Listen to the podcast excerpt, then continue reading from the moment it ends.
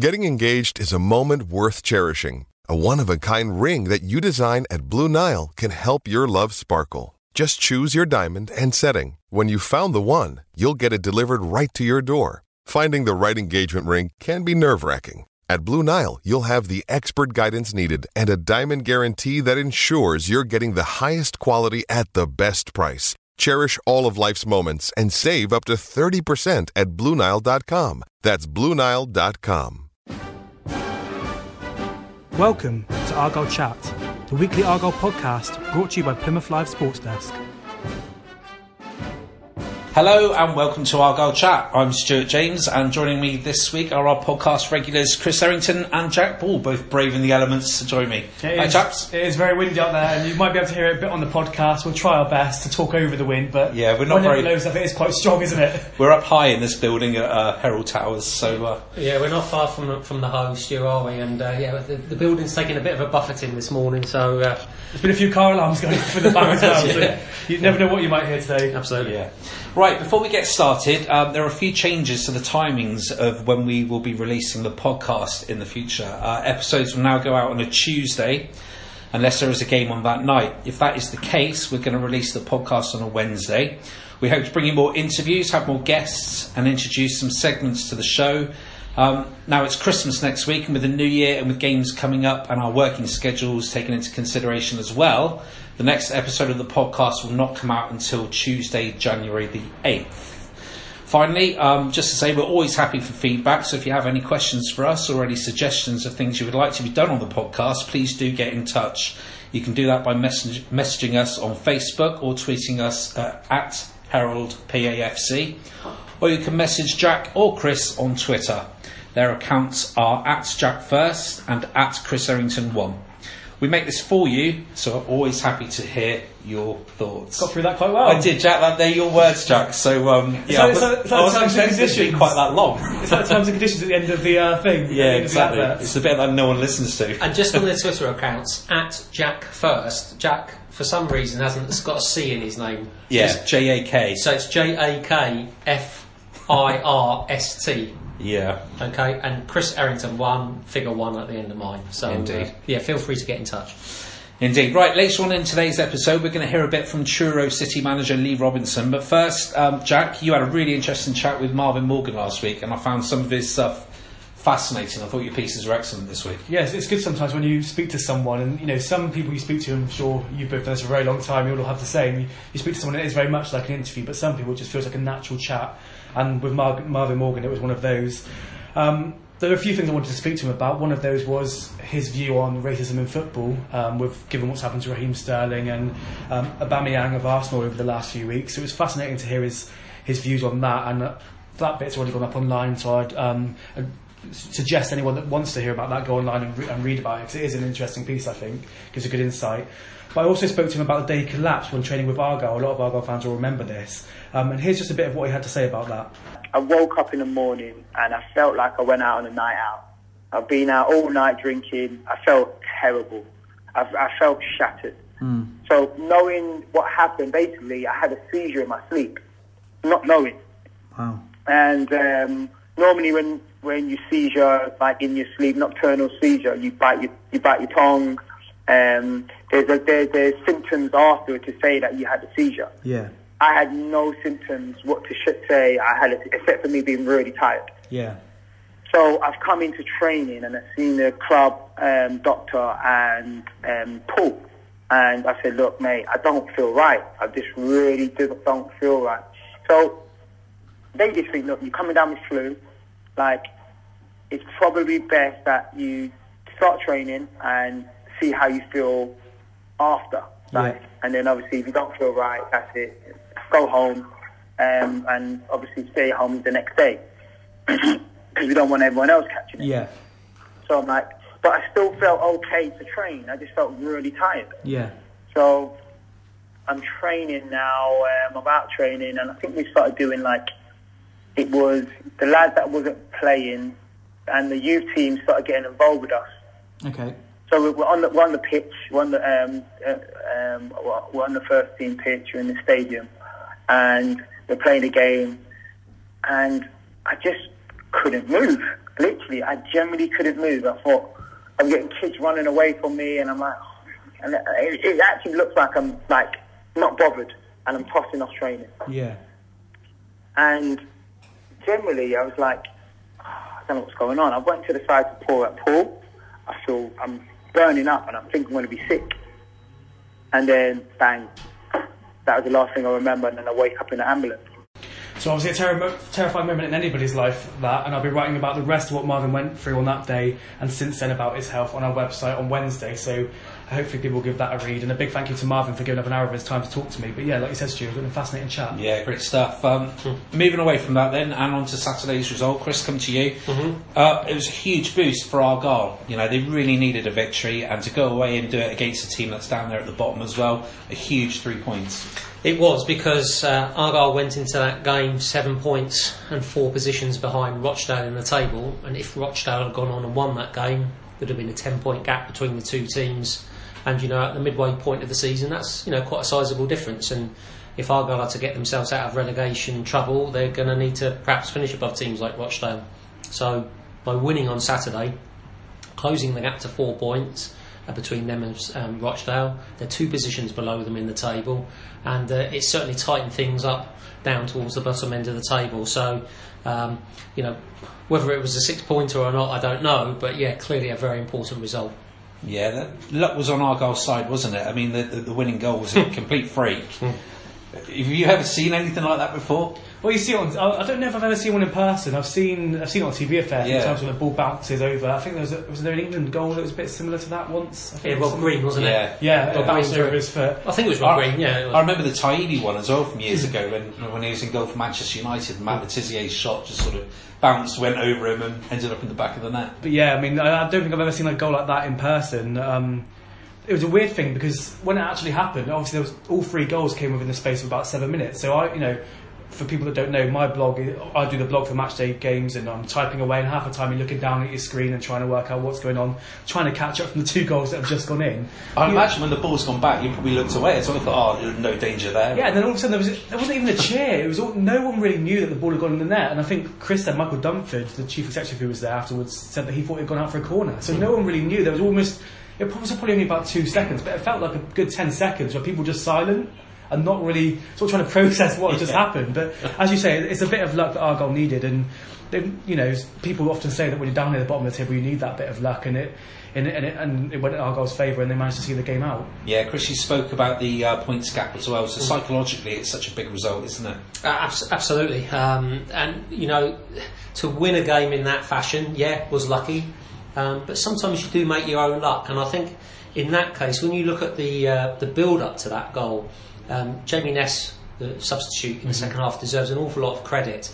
For, for closing down Rochdale deep in their half. Now, he, he hadn't been on the pitch that long, but um, one of the Rochdale players had the ball quite close to his goal line. Jamie Ness has closed him down, forced him to play the ball inside. And I remember as a kid, and everyone remembers as a kid, never play the ball across your own penalty area. But Jamie Ness forced Rochdale to do that. They played it into David Perkins. And again, Jamie Ness is flying in to make a challenge. Um, and Perkins has played the ball back.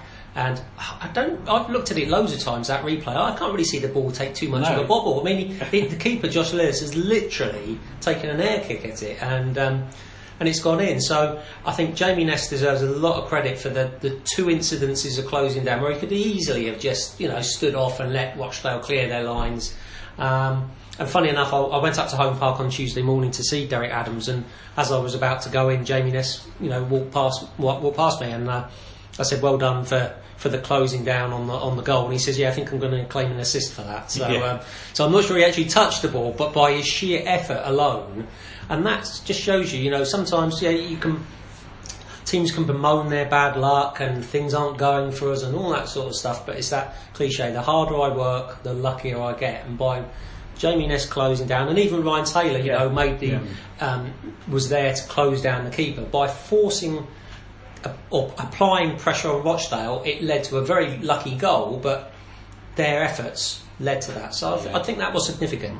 And a, a- key lesson for Rochdale: never pass back between the, the, the goalposts. You know, it- I was always told if ever you're going to do a back pass, do it away from goal. Uh, absolutely, avoid that risk. absolutely. So, So- you know, it, it, it was it, it was lucky, of course it was. No one's pretending otherwise, but um, it wasn't just pure luck. There was you know some some effort from Argyle went in as well. Yeah, uh, great for Argyle as well to see Gary Sawyer back in the team. Obviously, he's been out for um, quite a while. Uh, another big boost just before a hectic Christmas period. Yeah, I think we spoke. Was it in last week's podcast that, about the need for a leader on the pitch and.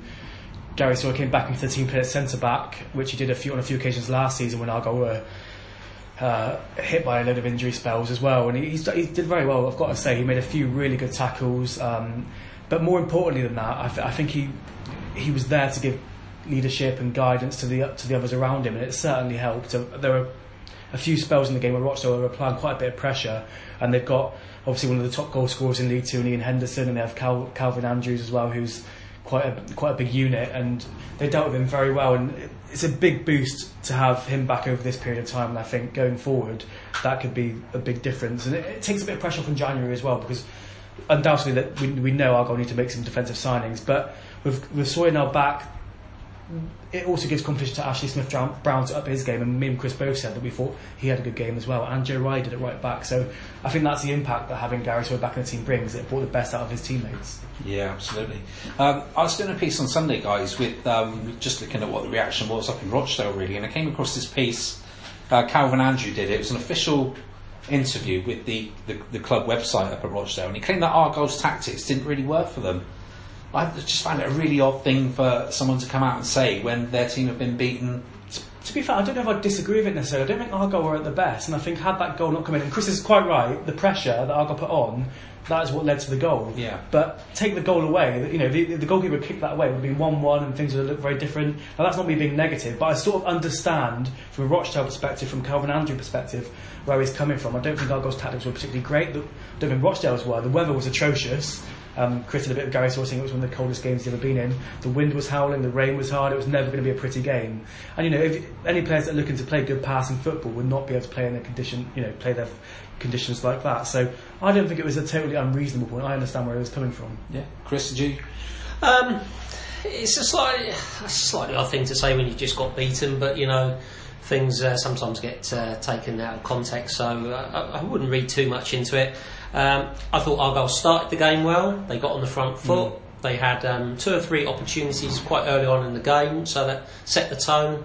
Um, th- there were some good blocks by the Rochdale defenders. Graham Carey had a couple of decent opportunities early on, um, so I thought that was encouraging. Luke Jephcott came into the team for his full debut, um, 18 year old who's uh, showing good promise. He's done well for Wales under 19s, and now he's got his first start. I thought when he went forward on the right hand side, I thought he looked promising. Um, so I thought Argyle's tactics in the first half were, were, were fine, to be honest. And I've said this to quite a few people, but with the amount of early goals that Argyle have conceded this season, any time they get to half time at nil nil is, is not a bad position for them to be in. Um, I did think that Rochdale stepped their game up in the second half. They put more pressure on Argyle. Um, and then Argyle did, I suppose, I think, score against the, the run of play a little bit. Some great play by Antoni Sarcevic. I tell you what, he put some yards in on, on Saturday to set up Joel Grant. Then Rochdale have got the equaliser, and you're thinking, of course, this is a long 12 minutes to hang on for a point. And uh, obviously, the, the, the goal that we've just debated wins them the game. So, um, I, I think Argyle's tactics, they, they, they've won the game. Matt Macey didn't have that many saves to make during the course of it. The, the team were a lot better defensively.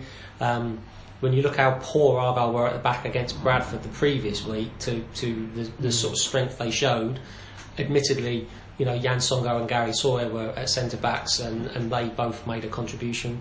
So, yeah, I can see where Calvin Andrews is coming from, but, uh, you know, you, you could argue that Rochdale, for the amount of possession they had in the second half, didn't really do an awful lot with it. So mm. it's Well, you, say, you it pays your money and takes your choice, don't Yeah, I was going to say, it's, it, to me, it sounds it sounds like a classic Derek Adams away performance. Really, soak up pressure and hit teams on the counter attack and, and get the goals when you can. I just think to a degree tactics go a bit out of the window when you have a Yeah, conditions like that. conditions like It- you can keep your shape and I, I get all that, but the ball was so unpredictable. The wind was swirling around. There was such heavy rain, a bit like hail, which what Gary always said. So in that sense, it, almost in minute one, your tactics are sort of have to be adapted straight It's- away. it was a battle, wasn't it? Yeah. You've got to roll your sleeves up, defend the penalty, your own penalty area for your life, and when you get forward, try and come up with some quality. And um, you know, uh, certainly for the, Argyle's first goal, uh, you know, Antoni Sarcevic's um, contribution to it was really important. Another player who's been impressing his manager is uh, Dan Rooney. Not uh, uh, well, I suppose he is impressing Derek Adams with what he's doing down at Truro, but he's really impressed um, Lee Robinson, hasn't he? The midfielder in superb form scored another two goals in their 4 0 win over Weston-super-Mare in the FA Vase on Saturday. Lee Robinson, full of praise for him, and Argyle fans said Argyle fans should be keeping a close eye on him. How much is he? How much of a prospect is he, Jack? Well, it's an interesting one because when you watch, and we'll talk more about under 23 games in a minute, but when you watch them in those types of you know Central League games, and there's only so much you can sort of draw from that. Mm. Um, I think me and Chris have both said there's definitely something there with Dan Rooney, but he's got to get to that stage now where he's getting competitive football. So I think going out on loan to Truro is a great thing. We've spoken on the podcast before. I think we've had guests that spoke on the podcast yeah. before about the need for Argyle to try and get more players out on loan. Um, and it's great that Rooney's got to take the chance. You know, that could be his one chance to impress. You know, you've seen players go out on loan before and they haven't been able to make an impact and they don't come back into Derek Adams' thinking. But he's in Derek Adams' mind now, and that, that is all he could do. So I, I think he's doing a superb job. And yeah, Lee Robinson was full of praise for him. Yeah, well, let's just have a little listen to uh, what Lee Robinson has been saying about him. Especially with with, um, with Plymouth, because obviously their, their, their reserves play in the um, in the Southwest Peninsula League, yeah. don't they?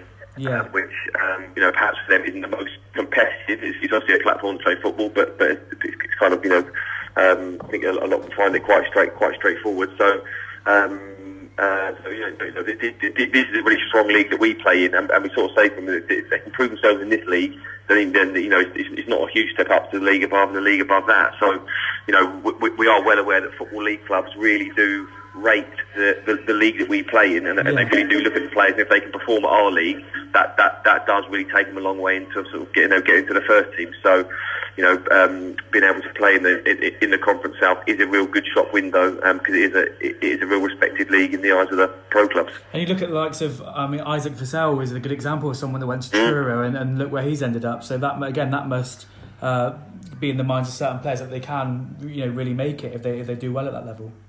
Yeah, exactly. Yeah, and, and it, you know, if, if the worst happens and, and young players do get released from these from these pro clubs, you know, it's not the end of the world anymore because you can take one step back to take two steps forward. You know, I, I, Isaac Vassell being you know being an example of that. So, um, but yeah, that, that, that again just backs up what I'm saying about you know this league certainly in terms of the scouting that the pro clubs do now. You know, there, there are an awful lot of gems that pro clubs are picking out of this league now. Yeah, so it's, um, it's, it's, it's, a good shop, it's a good shop window for players to be in. Yeah, I find it's that, that really interesting. I find the whole situation of um, under 23s and players making that step from under 23s first team football really interesting, especially for clubs down here, Chris, because we don't have the, the resources or, or, or, the other teams on our doorsteps, do we? So sending them out to teams like Truro, Dorchester, mm. you know, other sort of national south teams is the only way to go, really, isn't it? It, it is really. Um, you know, when you go to somewhere like Rochdale, where we did on on Saturday, and you know, if, if you're at Rochdale and you need to be loaned out, there's so many clubs, mm.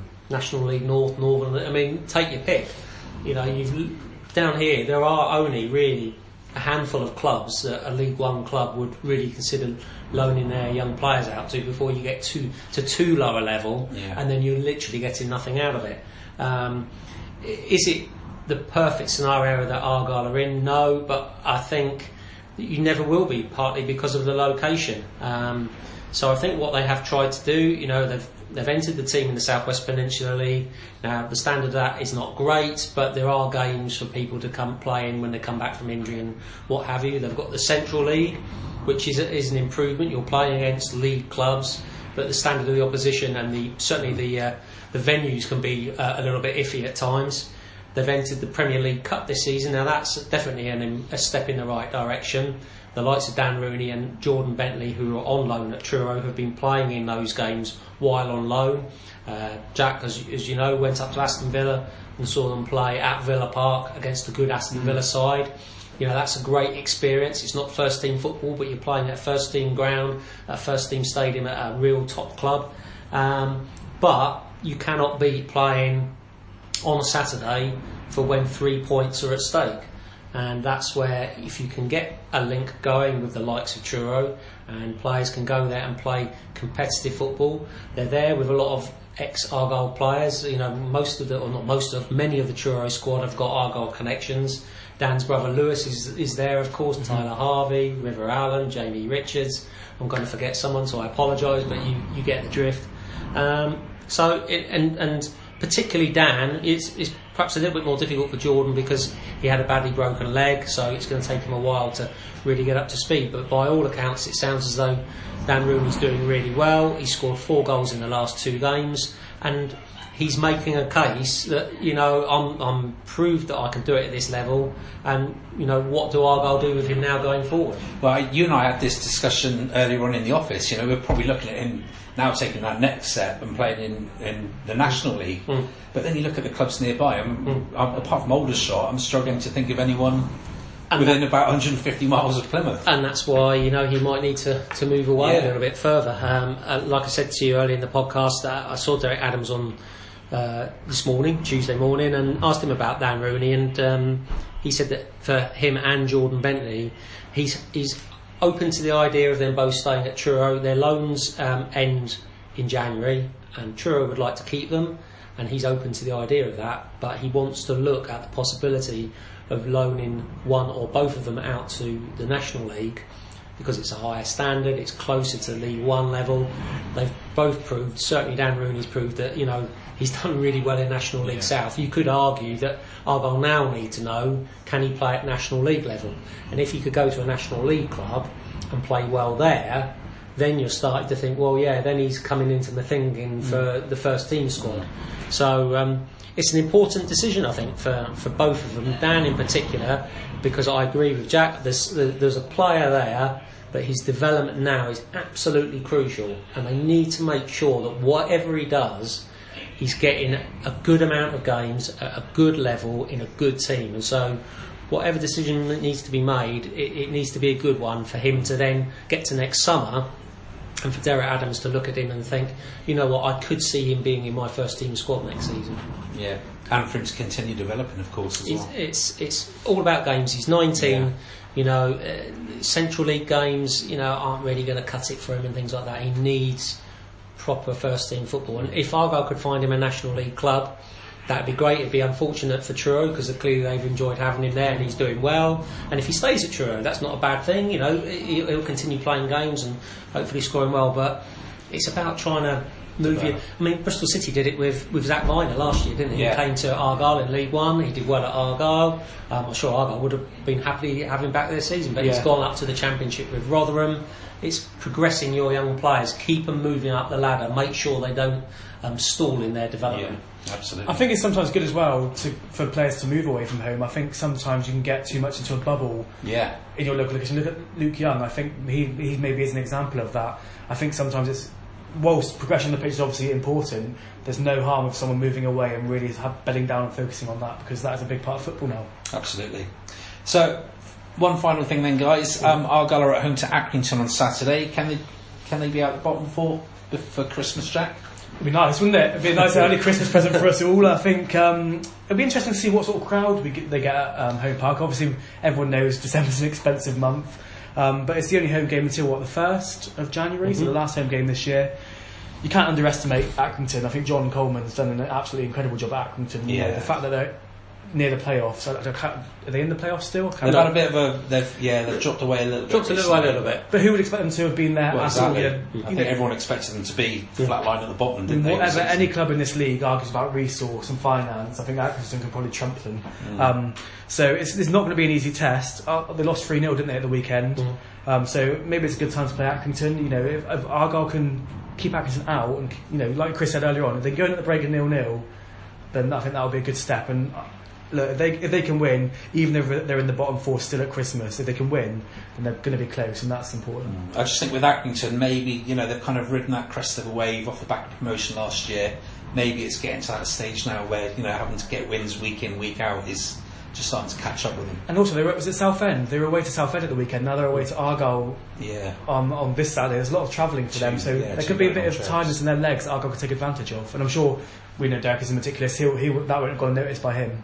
Yeah. Yeah, I mean, uh, you, you can't underestimate what John Coleman's done to get them out of League Two and then to get them in high up in League One at the start of this season is is, a, is an awesome achievement. So I would I would never uh, underestimate um, what he and his team are capable of. But if Argyle can um, play with the same sort of attacking um, style that they have done in recent home games and tighten up that defence. And you know, on, as we sit here now, you wouldn't be surprised if Songo'o and Sawyer started as a centre back pairing um, for that game because they did so well at uh, Rochdale. You know, if, if you can keep that defence tight with the likes of you know Joel Grant now four goals in ten games for Argyle, he's in a good run of form.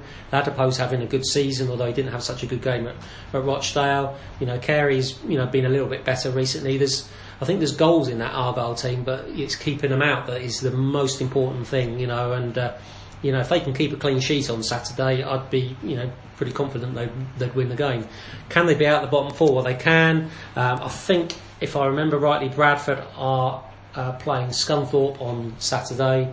So for, if Bradford win that game uh, and Argyle win, then, then mathematically they'll go above Scunthorpe and be out of the bottom four. And you know, it would be 23 games into the season, 23 games to go, the midway point of the season and it would be a good boost for everyone at the club to, to get above that line that's started appearing in the tables now, hasn't it? You know, Yeah. You get to this stage of the season and that line's there, and you when you're down the bottom of the table, you definitely want to be above it. So yeah, a, a, an important game, last one, as Jack says before uh, before Christmas. Indeed. Well, chaps, thanks ever so much for joining me on the podcast. Thanks for bringing the weather back from Rochdale. I was going to say, well done for battling for the wind. It, it, it Yeah. sounded a bit like a wind, a wind tunnel halfway through that, so Chris, you didn't want to carry on talking It, it sounds like we were recording this in a tent in the South Pole or something does, like that. The wind is absolutely howling today. It is indeed. Right, well, just uh, one final thing, just to wish every member of the Green Army that listens a very Merry Christmas and a Happy New Year. We are always happy to hear from you, and if you have any questions for our panel, please tweet them to our Twitter account at HeraldPAFC or visit our Facebook page, Plymouth Argyle The Herald. Thanks for listening.